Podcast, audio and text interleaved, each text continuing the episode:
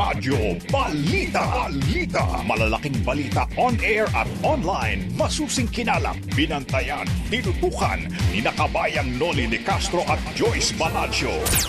Sa Teleradyo Balita.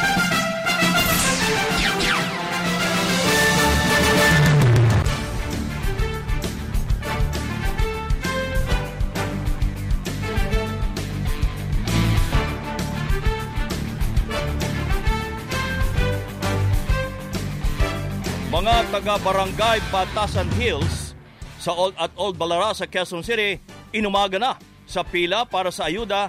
Ilang taga Sampaloc, Maynila naman inabot ng hating gabi dahil hindi sa ayuda.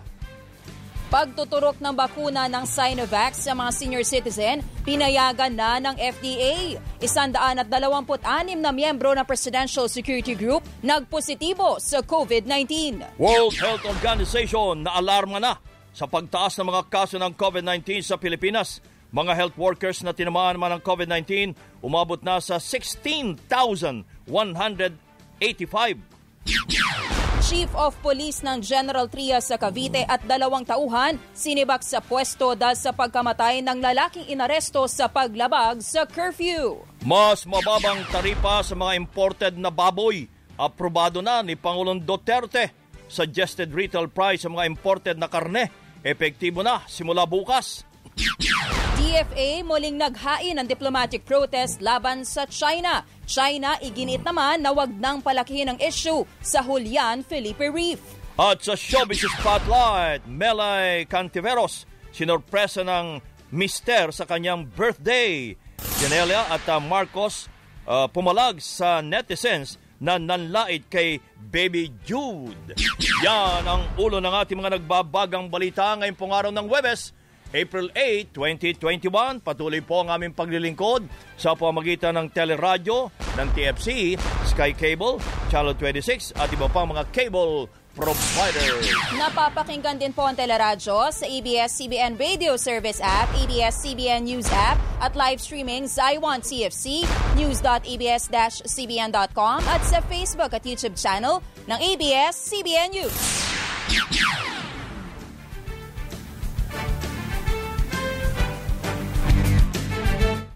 At kasama po natin tuwing umaga. Ako po si Joyce Balancio. Ako naman po ang inyong kabayan, si Nolly Di Castro. Kami po magatid sa inyo ng ating mga nagbabagang balita.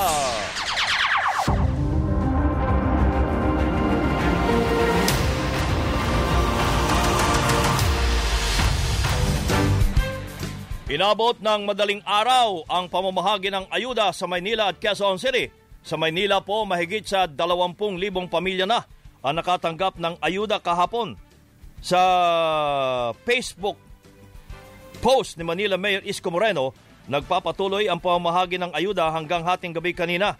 Magdamagan din ang bigayan ng ayuda sa Quezon City para naman po sa libu-libong naka-schedule na benepisaryo. Sa Old Balara Elementary School, may mga residenteng pumila ng alauna ng hapon pero nakapila pa rin hanggang alauna ng madaling araw. Sa dami po ng mga nakapila kahit madaling araw na, nagmistula itong mass gathering at hindi na nasunod ang physical distancing mayor. Hindi yung sapat. Oo. Napagod ko. Dapat dalawang libo lang.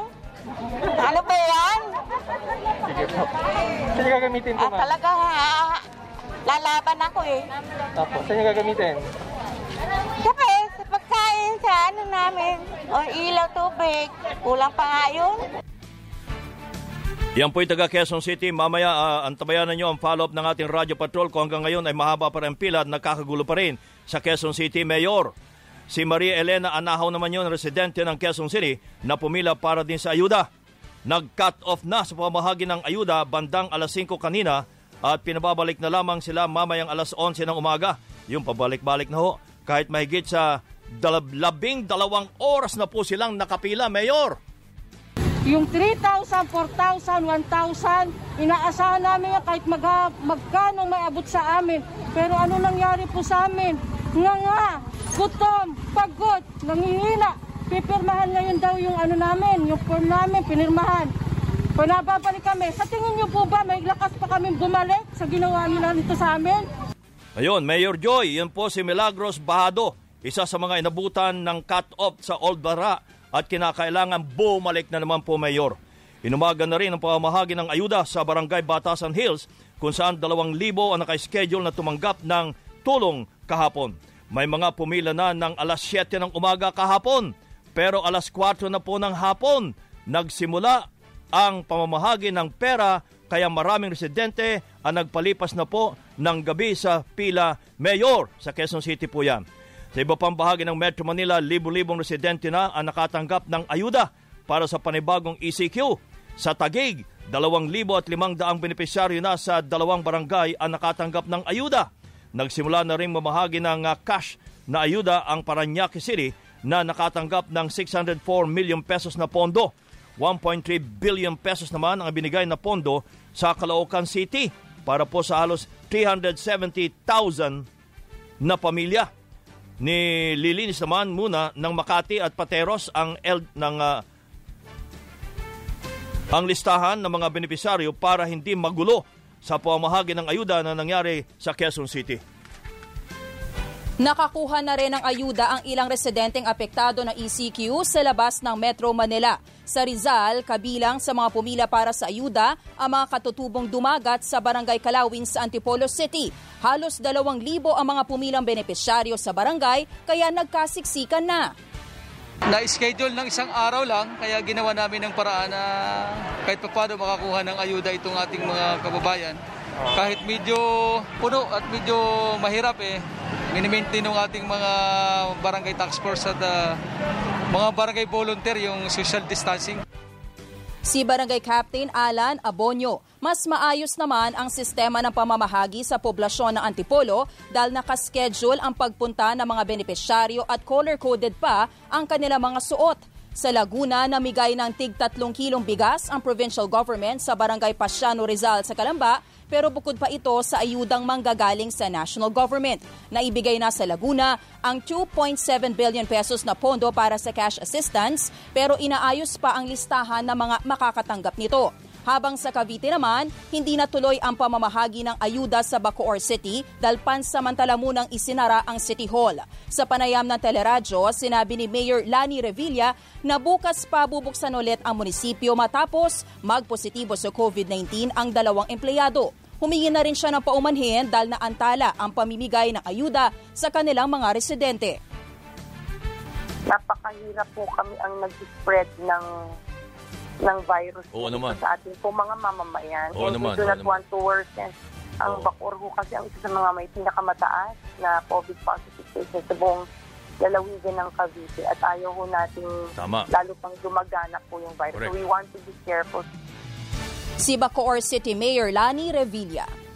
Nilinaw naman ng Department of Interior and Local Government ang konsepto ng ayudang isang libong piso kada membro o individual pero maximum na apat na libong piso kada pamilya sa ilalim po ng ECQ. Sinabi sa teleradyo ni uh, spokesman uh, Undersecretary Jonathan Malaya, kinikilala ng gobyerno ang katotohanang may mga nakatira sa iisang bubong pero hindi iisang pamilya. Paliwanag niya kung anim ang miyembro ng isang pamilya, hindi ibig sabihin anim na libo naman ang uh, tatanggaping ayuda, kundi apat na libo pa rin. Pero kung ang isang pamilya ay may kasama pang ibang kaanak sa kanilang bahay, halimbawang may isang bayaw at meron itong misis at isang anak, tatanggap ng karagdagang 3,000 piso. Ibig pong sabihin, ah, kung ang membro po ng pamilya ay anim, sabihin po natin ah, dalawang mag-asawa, no? Or ano, ah, mother and father, and then may Mhm. apat po silang anak, no? They will just be entitled to 4,000. Okay? Oo. Ah, ngayon, kung sakali man pong sa isang bahay, eh, kasama yung mga magulang, yung mga lolo't lola, okay? Yung dalawa pong lola't lolang yon are also entitled to 1,000. So, for that Mhm. particular household, pwede po silang tumanggap up to 6,000. Ayon pa kay uh, Undersecretary Malaya, inayos na ang listahan ng DSWD na ipinasa sa mga local government unit pero sakaling may reklamo ay pwedeng dumulog sa Grievance and Appeals Committee ng LGU. Hindi niya pwedeng magsimula ang payout ng LGU kung wala ang naturang committee. Samantala, sinabi rin ng uh, Department of Budget and Management na pinaghahandaan na ang posibleng paglalaan ng pondo para sa ibang rehiyon sakaling uh, sa ilalim din sa mahigpit na quarantine classification. Pero sa NCR Plus, wala nang aasahang dagdag pa na ayuda. The other um, dimension of this that perhaps needs uh, to be looked into is what about the other regions who may yet also experience uh, the same kind of uh, reclassification later on. And that's the thing uh, that uh, we're also preparing for. Si Budget Secretary Wendell Abisado. Umabot na sa 819,164 ang mga kaso ng COVID-19 sa bansa. Ito'y matapos madagdag ang nasa 6,414 na bagong kaso kahit limang laboratorio ang nabigong magsumite ng datos. Pumalo na rin sa 14,059 ang mga namatay matapos madagdagan ng 242 new deaths na ikatlong pinakamataas na naitala sa loob ng isang araw. Base sa datos ng Department of Health, mahigit 515,000 na COVID cases ay mula sa mga hanay na mga manggagawa at may edad 20 hanggang 49. Inaalam pa po ng DOH kung bakit mas maraming sa ganitong edad ang tinatamaan ng COVID-19, habang karamihan naman sa mga naitalang namatay ay edad 50 pataas. Most of them are the workers that go out every day, go home to their loved ones after. Dapat din anya mag-ingat sa pag-unawa sa reproduction number kasunod ng pahayag ng Octar Research Group na patuloy ang pagbaba na reproduction number ng COVID-19. Ito pong pagbaba ng R0 base sa kanilang pag-aaral, sana po hindi ma-interpret ng ating mga kababayan that we are already having this decline in the number of cases. We have to remember that our number of cases also are reliant from the submissions of our laboratories. And we know, and we have mentioned to all of you last Monday, that some of our laboratories did not operate last week. Sa kabila nito, patuloy naman pag-iigtingin ng DOH ang testing capacity sa bansa na posibleng magpababa sa positivity rate. Umabot na sa isandaan at dalawampo at anim ang mga membro ng Presidential Security Group o PSG na nagpositibo sa COVID-19. Sinabi ni PSG Commander uh, Jesus Durante na sa ngayon, apat na po at lima pa ang aktibong kaso at hindi sila direktang nakatalaga naman kay Pangulong Duterte. Sa kabila nito, kinansila ang nakatakdasa ng public briefing ng Pangulo para daw makaiwas sa banta ng virus. Huli nagpakita sa publiko ang Pangulo noong March 29 pa matapos ilagay sa Enhanced Community Quarantine ang Metro Manila, Laguna, Cavite, Rizal at Bulacan. Nauna na rin kinansila ang public briefing ng Pangulo noong lunes. Kaya nagtrending po ang hashtag na Nasaan ang Pangulo? Dahil dito may mga inilabas na bagong larawan na naman ang Pangulo kagabi habang nagtatrabaho. Naalarma na po ang World Health Organization sa patuloy na pagtaas ng mga kaso ng COVID-19 sa bansa. Ayon kay WHO Regional Director for Western Pacific Region Takeshi Kasai, malapit na sa red line ang healthcare capacity sa Pilipinas. Kapag red line na, lampas na sa kapasidad ng healthcare ang bilang ng mga kaso ng COVID-19. Sinabi ni Kasai na kapag naabot na ang red line, malalagay na sa mahirap na sitwasyon ang mga healthcare workers kung saan tatamaan na rin sila ng virus at babagsak naman ang healthcare capacity. Maigpit na bili ni Kasay, iwasang umabot sa ganitong sitwasyon ng Pilipinas. Naniniwala naman ang WHO na ang mga bagong variant at ang hindi pagsunod sa health protocol tulad ng physical distancing ang mga dahilan ng patuloy na paglobo ng COVID cases hindi lang sa Pilipinas kundi maging sa iba pang mga bansa. Tumaas ng mahigit sa apat na beses ang bilang ng mga doktor na tinamaan ng COVID-19 nitong Marso sa pag-aaral po ng ABS-CBN Investigative and Research Group sa datos ng Department of Health, lumabas na 200 at limang doktor ang nagpositibo sa COVID noong Marso, malayo kumpara sa apat na noon, uh, at siyam lamang noong Pebrero. Natuklasan ring mahigit doble ang tinaas ng mga nagka-COVID na nurse na umabot ng 373 noong Marso mula sa 156 noong Pebrero. Sa nakalipas na dalawang linggo naman, 654 ang naitalang COVID cases sa mga health workers na kung saan ay uh, pinakamataas Ah, simula noong Nobyembre. Sa kabuuan, 16,185 na ang health workers na tinamaan ng COVID simula nang tumama ang pandemya kung saan 82 at dalawa ang namatay, 621 ang mga active cases. Dinadala na sa Pampanga at Nueva Ecija ang ilang COVID patients mula sa NCR Plus. Sa Dr. Paulino Garcia Memorial Research and Medical Center sa Cabanatuan City, okupado na ng 87% ng COVID ICU beds habang 82% naman sa isolation beds. Sinabi ni Hospital Director Dr. Luberto Lapus na galing sa ibang lugar ang 25% ng kanilang mga pasyente. Ah, wala pong ah, kota-kota, wala pong ah, percentage. Basta po meron po kaming ah, bakante, nakalaan, nakabukas po yung aming hospital para po sa lahat. Yung pong aming mga pasyenteng ah, inadmit na rito, meron po as far as Laguna. Aminado naman si Lapus na problema ang pagtaas ng mga non-COVID cases na dinadala sa kanilang ospital. Meron po kaming nakat nakatalaga na 280 beds, subalit sa ngayon po ay umaabot po kami na mahigit na tat- 300. So 115% po ang aming bed occupancy na non-COVID. Dito po nagkakaroon kami ng ah, malaking problema. Ah, hindi lamang po kami naka-concentrate sa gamot po ng mga COVID cases, pati po ang mga non-COVID cases. Sa Pampanga naman, nagdagdag na rin ng ward ang Jose Lingad Memorial Regional Hospital sa San Fernando. Ayon kay Hospital Director Dr. Monserrate Chichioco, galing sa ibang lugar ang mahigit 70 sa kanilang COVID patients. Sa ngayon, hindi pa rin siya bumababa eh. But today, medyo ganun pa rin. Halos ah, pumapalo pa rin kami ng 84% occupancy dun sa aming 327 beds. Although mas mababa ng konti kasi nung kahapon, nagula, ah, medyo nag-alarma kami dahil uma- pumapalo kami kulang 300. Tiniyak naman ng mga ospital na hanggat may bakanting kama, patuloy silang tatanggap ng mga pasyenteng may COVID-19. Nasa 150 hanggang 200% na ang emergency room capacity ngayon ng mga ospital.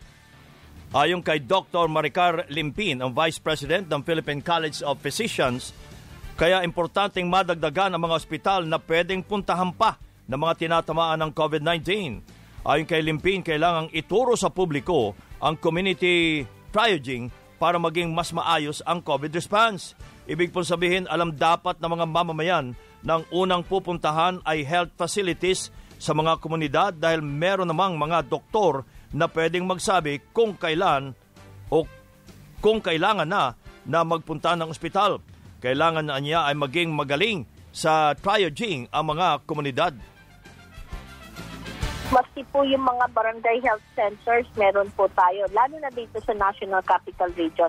Ah, ma- medyo nakita ko naman yung mga barangay health centers natin. Medyo malalaki naman ho sila, no? So, ah, Mm-mm. yun po yung pupuntahan nila. Kasi alam mo kung saan sila i, i pwedeng papuntahin, ano? Ah, para doon kung kailangan nila ng home isolation o isolation sa facility ng local government o doon tayo sa ospital. Si Dr. Maricar Limpin, ang Vice President ng Philippine College of Physicians. Nasa Metro Manila na po ang 50 healthcare workers mula sa Visayas na tutulong sa pagtugon sa lumulobong kaso ng COVID-19. Nagdala rin sila ng sariling personal protective equipment at iba pang gamit bukod pa sa mga blood at convalescent plasma at mga gamot. pinigilan din yung mga iniwan namin, yung mga loved ones namin. Pero um, I think nanaig talaga yung, yung um, kagustuhan namin to give service and to help. Si Dr. Lou Llanes, Medical Officer 3 sa DOH Region 7. Sa panayam ng teleradyo, sinabi ni Department of Health, Central Visayas spokesperson Dr. Mary Jean Loreche na maayos ang paghawak ng COVID cases sa kanilang rehiyon kaya walang problema kung ipapahiram muna sa Metro Manila ang ilang healthcare workers. Ngayon po kasi we do not see a surge in our cases. Ang sabi ko nga po, 28.1% ng ating critical care utilization. Napakaganda po ng ating case management control dito. Mhm. So we believe na kayang-kaya natin i-handle should God forbid na na cases.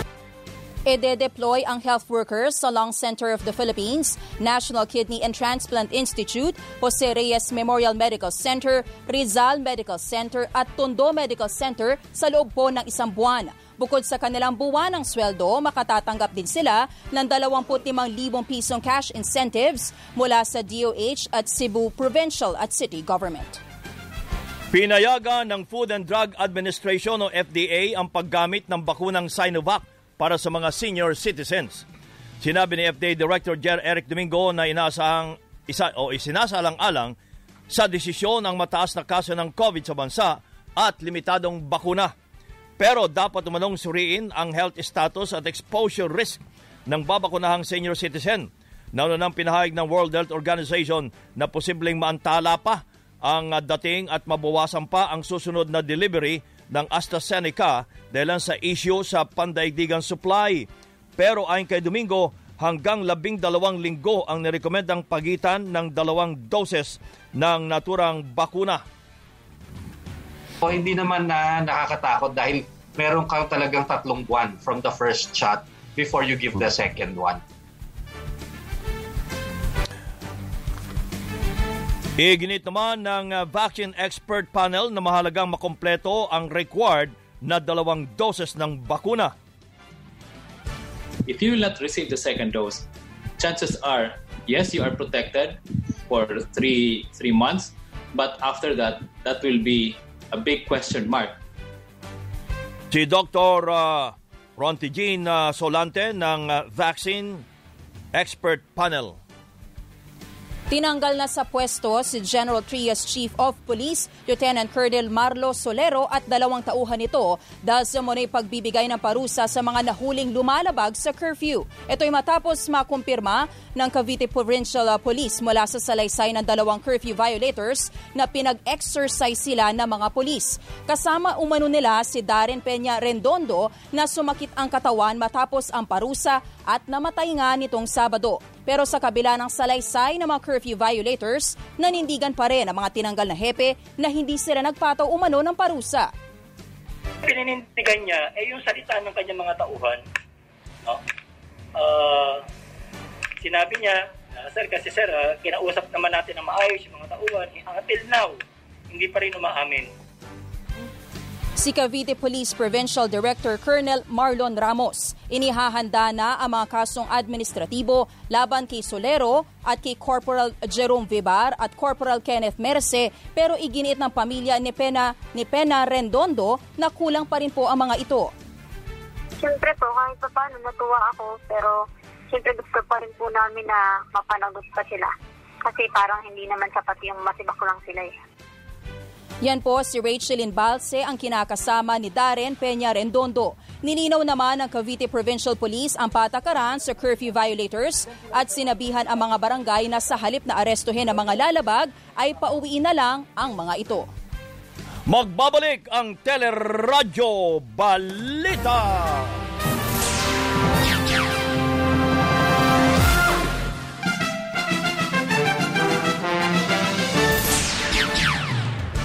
Patuloy po ang ating mga balita. Magpunta muna tayo sa Quezon City.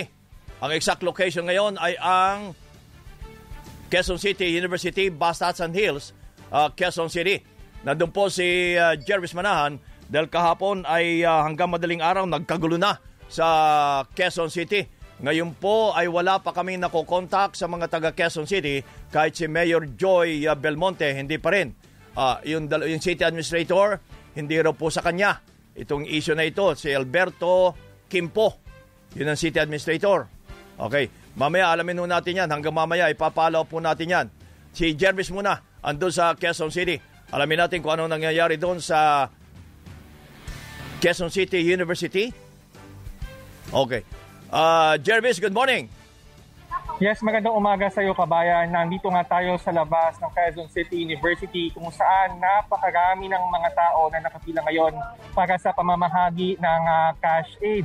Nagkakagulo na yung mga tao dito kabayan dahil nagsama-sama na yung mga hindi nakatanggap ng ayuda simula pa kahapon at yung mga nakatakda naman din na tumanggap dito na nga sa day 2 na ng pamamahagi ng uh, cash assistance Yung ah, sistema dito kabayan ay ah, sinasabi nila, pinalitan nila kahapon mga cluster yan. Ngayon naman ay alphabetical na. So yung mga ah, nagtatap, nag, nagsisimula sa letter A ang pilido ang bibigyan pero maraming kume question dito dahil ah, yung iba nga ay may mga stub pa simula kahapon at gusto nila na sila ang unahin. Teka, una, masyad- linawin lang natin, Jarvis, ha?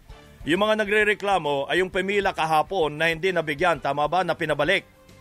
Yes, yes, kabayan. So, So, dapat, nagreklamo sila. ang, ang pakiusap nila, Dahil- eh, hindi na alphabetically ar- arranged dapat. Dapat sila ngayon na mauna dahil pinabalik lang sila.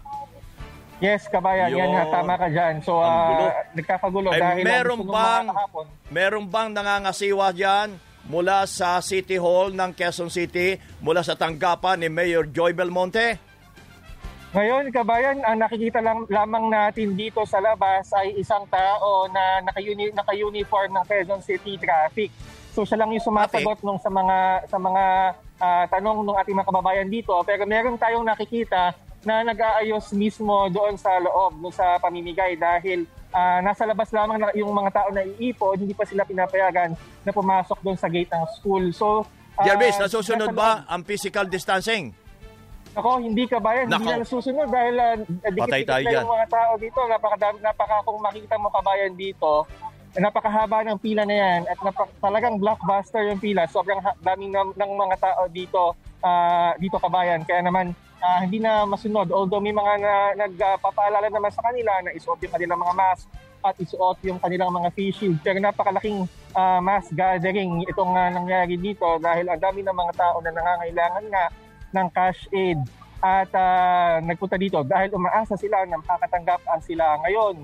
Bukod dito kabayan, eh, nag-ikot din tayo sa ibang mga paaralan at ganun din ang nangyari. Kanina may mga, kanina madaling araw ay may mga pinauwi din sa Old Balara Elementary School na hindi pa nakakuha ng ayuda. Dismayado ang lahat dahil nga umaasa sila na, na ngayon, na kahapon pa lamang ay makakuha na sila. So, ang Jervis, Jervis. dito, Jervis. Yes, kabayan. Puputulin lang kita ha. Diyan ka lang. Standby ka dyan ha.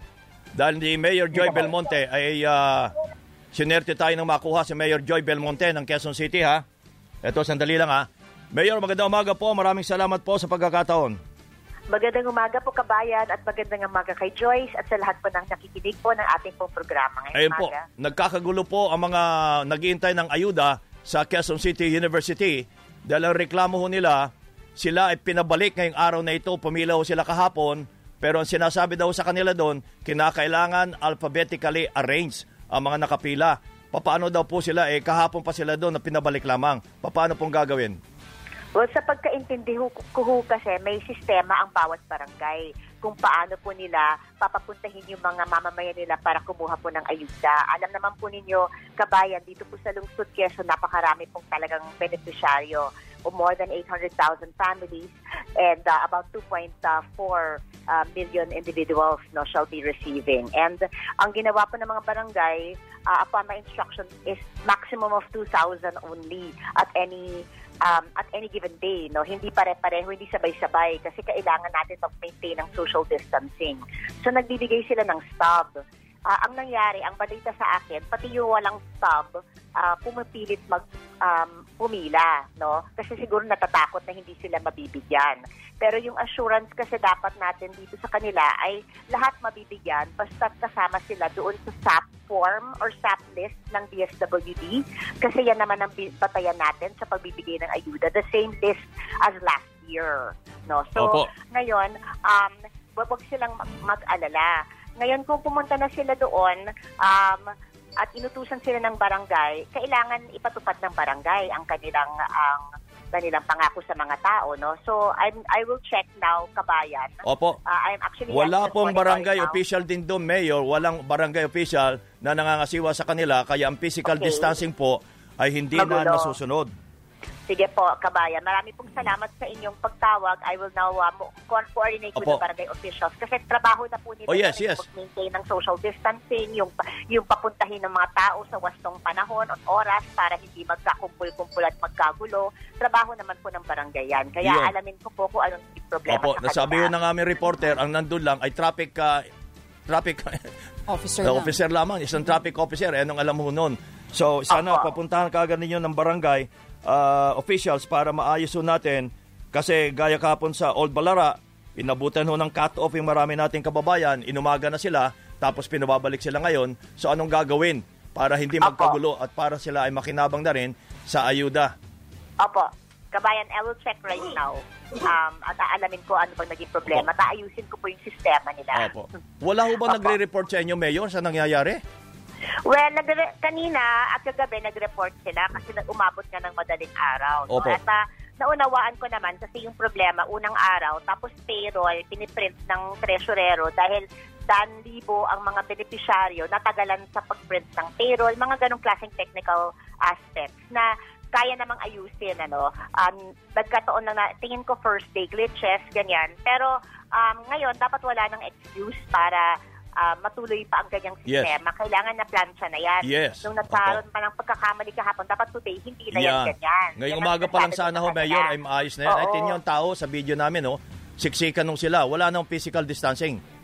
Yes, kabayan. I'm sorry. I apologize for that. I am sorry in behalf of the barangay. But kailangan mag-step up din yung barangay sa mga ganitong pagkakataon kasi hindi naman lahat nag nagagawa ng lungsod. Sila talagang inaasahan natin mag-disiplina ng kanilang mga tao at Correct. sila mismo dapat tama ang ang balita at anunsyong binibigay nila sa mga tao, yung informasyon Yun, para, para hindi maghihirap makagulo. yung mga tao. Opo, opo. Opo. Opo, Mayor, So I kasi... will check on that. Mm. Opo, kasi na- nalabag na rin po even yung curfew kasi marami pa rin po ang nasa labas. Nasa labas. anong oras na. Baka mamaya itong mga kababayan natin, eh masita pa, Hmm. maparusahan pa kung ano man ang ipataw sa well, kanila. Mag-exercise pa yan. Oo, Joyce naman yung sa curfew, huwag kang mag-alala kasi ang partner po namin dito sa pag-implementa is the, the Quezon City Police, Police. District. Mm. At maaga pa lang sinabi na namin sa kanila at to take note that maaring magtagal beyond curfew yung Mm. distribution kasi nga pinipilit din naman natin isingit ang lahat ng benepisyaryong ito within 15 days as as mandated by the national government. And although it's, we know it's unrealistic, the national government insists it must be finished in 15 days.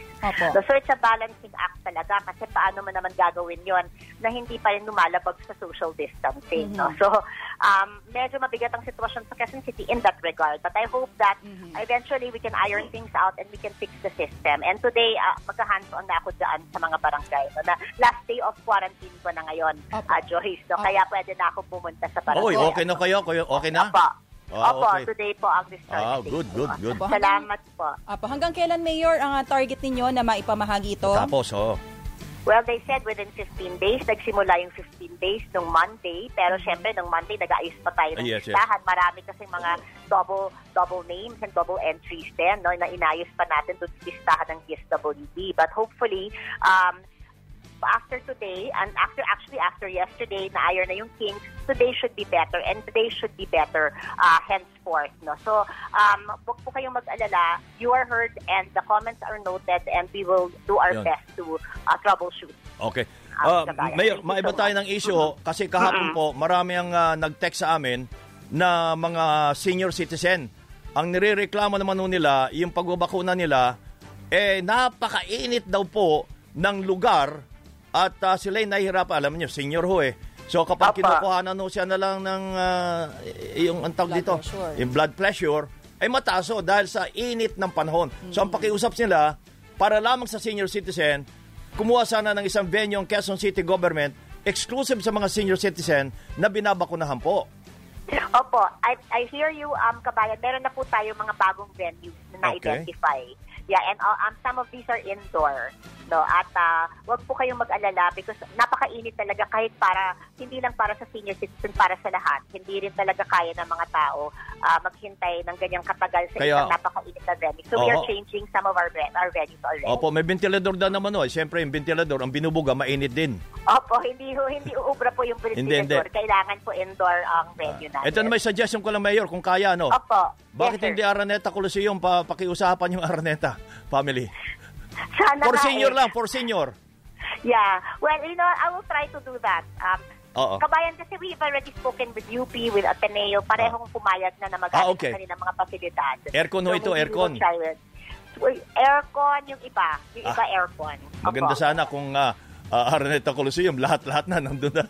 Sa- for sana seniors po, only, for I can seniors. try. I can try to talk to them. Sana Thank po, you so opo, much. opo, opo. Sana, Mayor, maraming maraming salamat po sa pagkakataon. Good morning. Good morning po, kabayan, at good morning po sa ating lahat. Mabuhay po tayong lahat. Yun, si Mayor. Ah, okay na pala siya. Kaya pwede na siyang lumabas. Mag-ikot-ikot daw Oo. sa mga barangay. Oh, yun. Oo. Si Jervis muna. Ba- balikan natin si Jervis. Jervis, andiyan ka pa? Yes, kabayan. Ngayon ay may mga dumating na rin na ilang mga taga-barangay dito na nagsasaayos nga. Narinig si ah, Mayor. Pero hindi pa rin nag ah, hindi pa rin nagsisimula yung uh, mismong pamimigay. So ah, hindi pa tiyak kung ano oras talaga uh, uh, sisimula nitong pamamahagi ng ayuda dito at umaasa sila na mas agahan dahil kahapon sa experience nila ay hapon na nagsimula yung ah, ah, pamimigay ng ayuda. So ah, ito ang sitwasyon dito kabayan at sana umaasa sila na mas maayos na ngayong araw ang pamimigay ng ah, cash aid dito sa Quezon City. Okay. So, tingnan mo dyan ha. Kung ah, sa ibang lugar, ano ba malapit yung... ah, ano ba malapit pa dyan lugar, ah, Jervis? Yung uh, Old Balaga kabayan, kung nasan tayo kagabi, um, uh, madami din mga pumila doon, medyo malapit lang uh, din dito. Yung mga uh, yung mga sites naman kung saan i-distribute ay nasa Facebook page naman ito ng Quezon City. So identified nila per district kung saan lamang meron na uh, Sige. pamamahagi ng ayuda. Okay. Kung, mga, kung magagawa mo, Jervis, takbo ka doon sa Old Balara para malaman natin kung yung mga barangay doon ay nagtatrabaho, ha? Yes kabayan, uh, pupuntahan din natin yung ibang mga malalapit dito. Yun, si Jervis Manahan po, doon sa Quezon City University. Magbabalik ang Teleradyo Balita.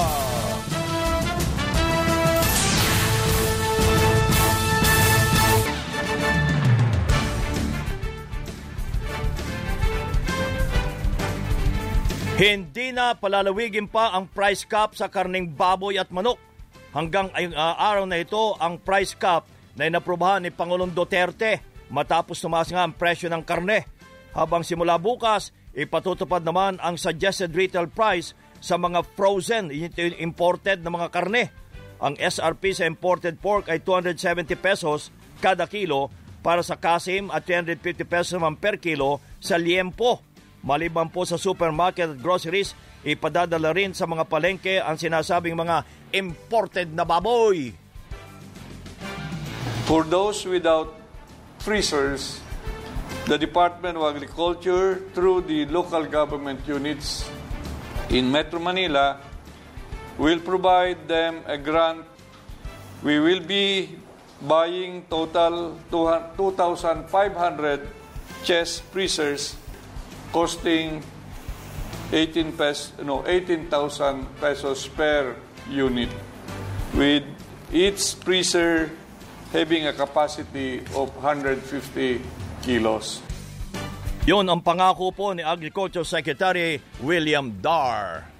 Inaprubahan ni Pangulong Rodrigo Duterte ang pagtapya sa taripa ng mga imported na baboy. Sa inalabas na Executive Order No. 128 ng Pangulo, sinabing kailangang ibaba ang taripa sa mga imported na baboy para masolusyonan ang kakulangan ng supply at makontrol ang presyo ng karne.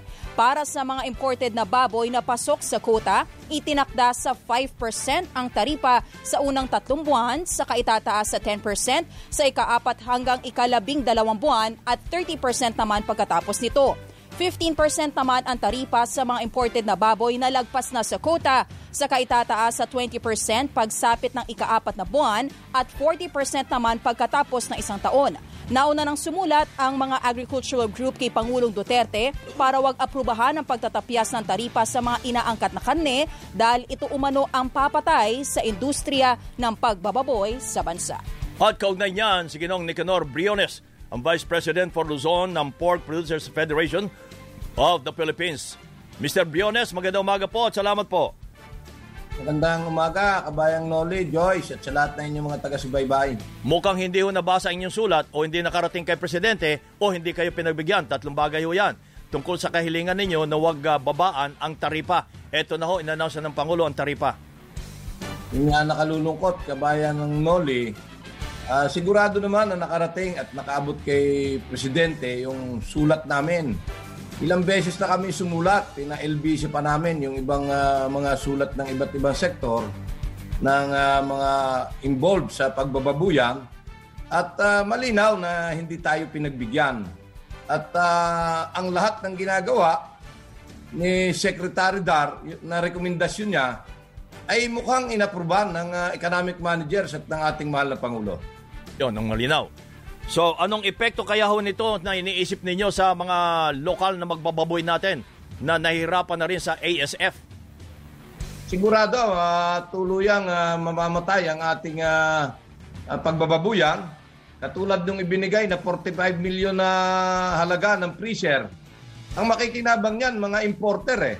Oo, malaking Di ba, bagay pagka yun. ikaw kabayan, nagbibinta ng produkto, halimbawa, soft drinks o kaya processed meat, yung mga kumpanya nagbibigay ng freezer.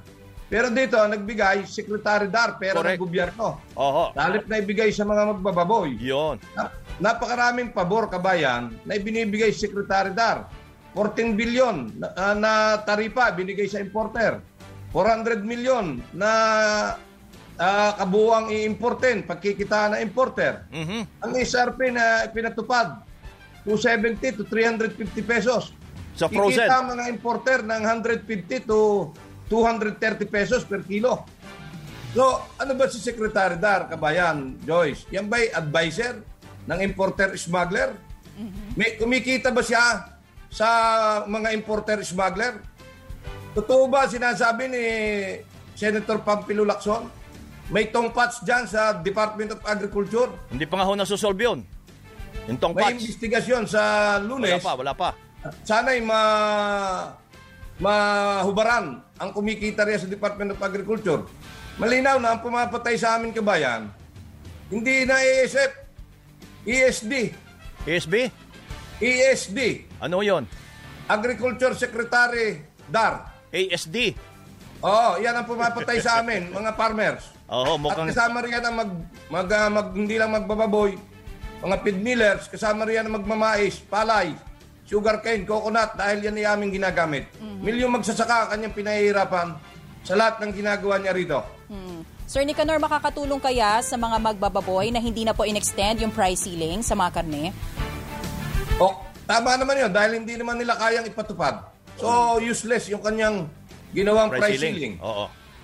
O, pero at least po ngayon, ah, at least starting this week, eh, pwede na po kayong magtaas ng presyo kung ano po yung pinakakomportable na may kikitain pa rin po ang ating mga magbababoy.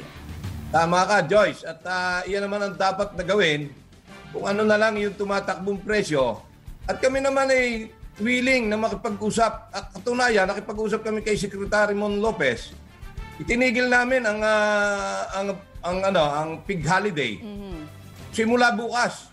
Bilang pagpapakita na kami madaling kausap. Ang gusto lang namin, namin ay huwag paratingin yung 350,000 metric tons na dagdag na importation at ibabayad taripa. Pero malinaw, may executive order na sa pagbababa ng taripa. Wala na. At na may susunod pang executive order, sigurado. Nako. Yung pagdadagdag ng 350,000 metric tons. Wow. Kaya pinapatay ng ah, ating ah, administrasyon, economic manager, secretary Dar, ang sektor ng pagbababuyan. At yan ay nararanasan hindi lang na magbababoy, kundi lahat na magsasaka. Ay, Kaya kala- pero kami kapayan, Ang anak kal- buhay namin ito, patuloy kami lalaban. Opo. At hindi kami susuko. At Ang- kami magtatayo ng samahan ng lahat ng magsasaka. Sapagkat sa pagkakataong ito, katakot-takot na parusa ang inabot ng magsasaka dito sa ating bansa. Ang problema ho ninyo ngayon, kahit kayo ay may baboy na may bebenta, local ha, galing sa local, ang kalaban ho ninyo ay ang mga frozen meat na mas mababa ang presyo at ah, ang ah, ginawang solusyon ni Secretary Dar ay magbigay ng freezer para sa ganon ay hindi ho masabi na nasisira yung karne pag wala na sa freezer. Yun ang problema ho, mas mababa ang ah, imported na baboy. Tama ka, yan ang kinatatakutan namin at yan ang ginawa. Ibig sabihin, talagang gusto niyang patayin ang magbababoy. Ah, lalo niyang uh, diniscourage na kami magdagdag ng alaga. So, next year, katakot-takot ang problema lalo natin na sariwang lokal na baboy. Opo, ano po Sana'y lagi siyang may ma-import. Dahil pag nawalan, krisis, tawa-awa ang ating mga consumer at mamamayan dito sa ating bansa. Opo, Sir Nicanor, ano nakikita ninyong long-term effect nito sa sektor ng magbababoy knowing na one year pala itong lowering of tariffs? Mahabang panahon po yan. At ang mangyayari niyan, sigurado, patuloy na mag-aalis ng alaga, lalo na yung mga backyard. Sa gagawin nila, malulugi ang mga backyard raisers, even ang commercial raisers. Kaya lalo na magsasara, ay mayroon pang African swine fever. So, tuloy-tuloy na magbabawas ng alaga. Kaya ang mangyayari next year, bago mag-eleksyon, napakalaki, triple o doble ang problema natin sa supply ng baboy. At sigurado magtataasan ang ating ah, presyo. Okay. Mabuti ng mabuti kung Opo, sila may opo. ma-import. Opo. At ang, ang pinapabura nila diyan, kabayan Joyce, ay ang mga smuggler, smuggler at im- importer, niligal na nila. Opo. Pinasok na nila sa palengke ang Okay. produkto ng smuggler at mga importer. Paano, Mr. Biones? Eh di nakikiramay ho kami. Maraming salamat po. Oo, at ka, panawagan namin kabayan, talagang yung ESD. ASD. Kailangan mawala na sa Department of Agriculture. Ang ASD. ano yan eh, Department of Importation. Yan Oho. si Secretary Dar. Dapat siya mag-resign. Ano nga siya ibig sab- sa ginagawa niya sa mga magsasaka. At ang ating mahal na Pangulo, dapat tanggalin na siya. Dahil puro mali ang kanyang mga uh, advisor. Ang advice niya sa ating mahal na Pangulo. Ano nga ibig sabihin ng ASD? Agriculture Secretary Dar. Dar, okay. Yan, ang mas matinding tumatama sa aming mga magbababoy, hindi ang African Swine Fever. Hindi ASF. Okay. Maraming salamat po. Magandang umaga. Ingat po. Salamat, kabayan. Mabuhay ka, Joyce. Mabuhay kayo. Mabuhay Thank din po, po. kayo. Si Ginoong Nicanor Briones, ang Vice President for Luzon ng Pork Producers Federation of the Philippines.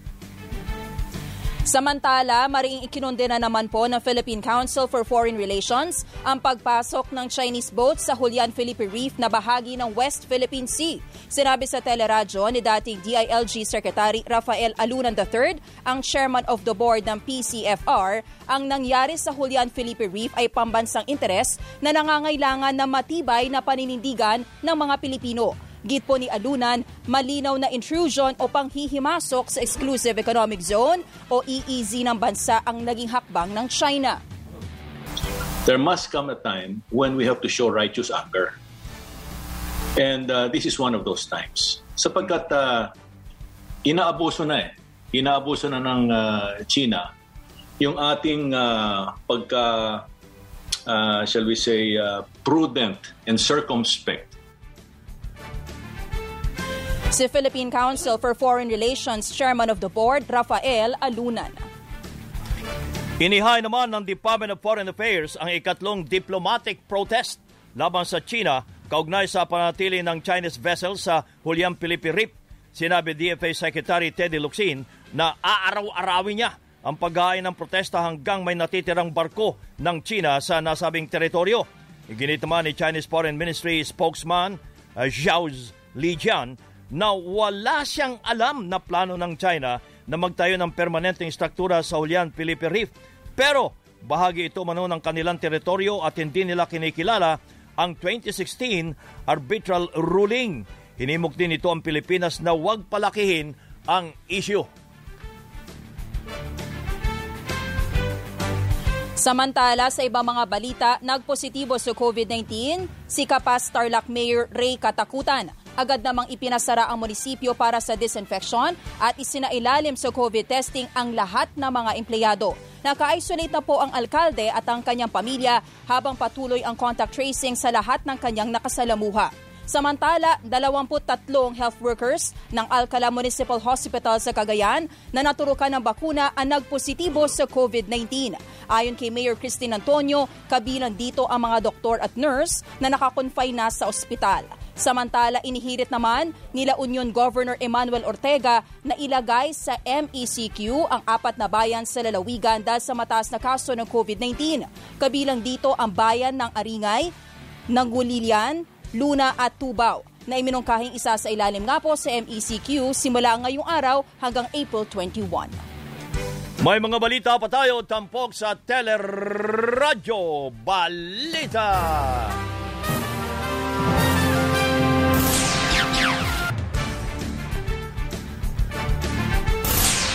Samantala, pabor si Senador Nancy Binay sa rekomendasyon ng Healthcare Professionals Alliance Against COVID-19 sa naaksyonan ang COVID-19 pandemic kung paano tumutugon ang ating bansa sa isang super typhoon.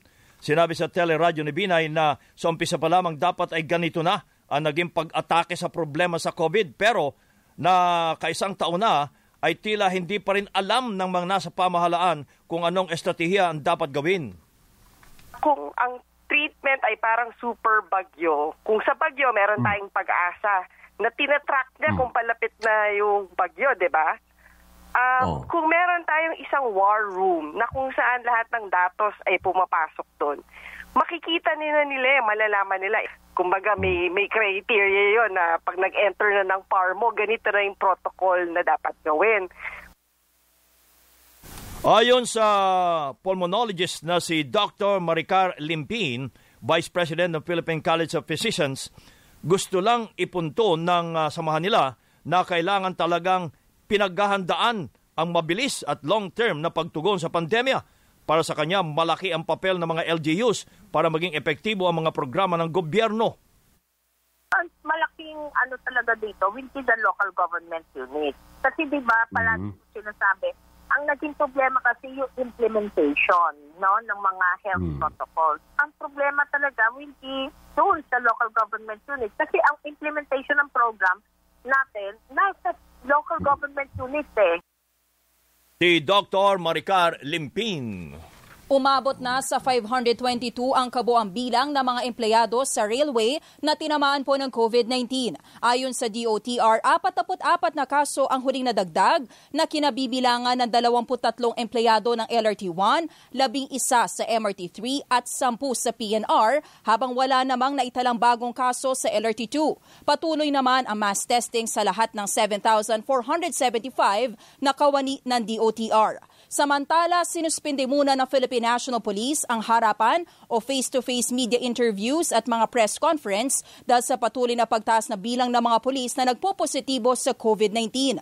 Ayon kay PNP Chief General Debold Sinas, para rin ito sa proteksyon ng mga kagawad ng media. Pero pwede naman anya ang mga panayam sa pamamagitan ng telepono at virtual platforms. Sa record ng PNP, 208 pang pulis ang nagpositibo sa COVID-19 kaya umabot na sa 2,544 ang mga aktibong kaso. Sa halip na Mayo, sa unang linggo pa ng Hunyo, darating ang AstraZeneca na inorder naman ng pribadong sektor. Sinabi sa teleradyo ni Presidential Advisor for Entrepreneurship na si Joey Concepcion, bahagyang antala ito pero sa oras na dumating ang 17 million doses ay tuloy-tuloy na ang, uh, dad- ang dadagsang bakuna galing sa LGUs at pribadong sektor sa third hanggang fourth quarter ng taon. Ayon kay Concepcion, may kinalaman sa produksyon ang pagkakaantala ng AstraZeneca. it's not anything like what's happening in uh, India. Europe. Na, the- no, India. Basically, what's happening in India is that uh, they have a spike in the uh, COVID nineteen, so the, they're holding back the exports of uh, uh, vaccines. I, and Europe has issues with uh, AstraZeneca, pero that's a different production center, no. Uh, pero sa Asia, yan galing to sa Thailand, so wala tayong problema. Si Presidential Advisor for Entrepreneurship na si Joey Concepcion. Samantala, nilagdaan na ang tripartite agreement sa pagitan naman ng pamahalaan Filipino-Chinese businessmen at Sinovac ng China para ito sa 500,000 doses ng bakunang uh, inaasahang darating ngayong buwan o Mayo. Mahigit 300 milyong piso ang babayaran ng mga negosyante sa Sinovac sa Abril 15. by that time. Kung hindi may tao hindi nakbayad, it's considered as automatically cancelled. Kasi sir, marami ho nakapila. eh, No? Yeah, so yung yeah. mga hindi makabayad kagad, mawala kagad, yung, yung naman nakapila, yun ang pabigay. Si Ambassador Francis Chua. At sa ating police report sa Quezon, dalawa ang patay at labing anim ang sugatan matapos araruhin ng truck ang siyam na sasakyan sa Tayabas City. Sa kuha ng CCTV, nakita pa ang truck na bumangga sa mga tricycle at kotse bago huminto nang sumalpok sa isang bahay. Sa investigasyon, binabaybay ng truck ang kahabaan ng Quezon Avenue nang mawala ng preno. Isinugod pa sa ospital ang truck driver na si Jeffrey Ferreras at helper na si Jonathan Sumbalia pero idineklarang dead on arrival. Sa Quezon City, patay naman ang dalawang trabahador ng MRT-7 habang sugatan ang dalawa nilang kasamahan matapos masagasaan ng SUV sa may Commonwealth Avenue. Kinilala ang mga namatay na sina Elmer Palma at Abelardo Dayaw habang sugatan sina Rolly Orbon at Rolly Telan. Ayon po sa Quezon City Traffic Sector, galing ng San Jose del Monte, Bulacan ang driver ng SUV at nakaidlip umano habang nagmamaneho. Pero ayon naman sa driver, nawalan siya ng preno kaya nasagasan ng apat na biktimang gumagawa po ng electrical wiring sa poste ng ginagawang MRT-7. Nasa custody na ng PNP ang driver ng SUV na maharap sa mga kaso. At siyempre pa, mula kay Miss Geniel Krishna ng ating Showbiz Spotlight. Good morning, Miss Geniel. Good morning, Kap. Good morning, kabayan and Joy. Sa ating show Spotlight, simple pero puno ng pagmamahal ang sorpresang birthday sa Lubo para kay Moshe Melek Antiveros. Pinangunahan ito ng mister niya si Jason Francisco na may sweet message pa para kay Melay. Pinasalamatan ni Melay o pinasalamatan ni Jason si Melay sa pagiging mabuti nitong asawa at ina sa kanilang mga anak. I wish ko siyempre number one is good health. Yan, number one yan.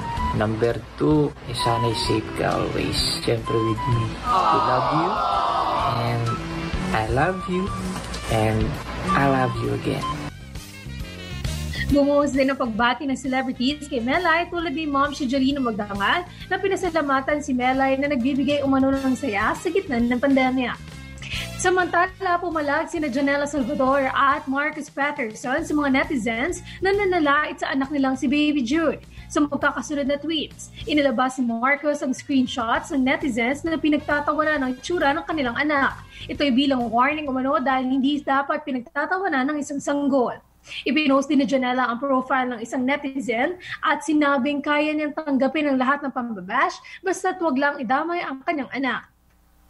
February nang bumalik ng Pilipinas si Marcus at Janela matapos isilang si Baby Jude sa UK noong nakaraang taon. Ako, ang inyong morning patroller, Gainel Krishnan. Balik sa inyo, kabayan ng Joyce. Thank you, Miss Gainil Krishnan. At yan ang kabuuan ng ating mga balita. Itinampok sa Teleradyo Balita ngayong araw ng Webes, April 8, 2021. Ako po si Joyce Balanto. Ako naman po ang inyong kabayan si Nolly De Castro. Kami po ay nagpapasalamat. Nag-iwan muna ng isang magandang umaga. Bayan!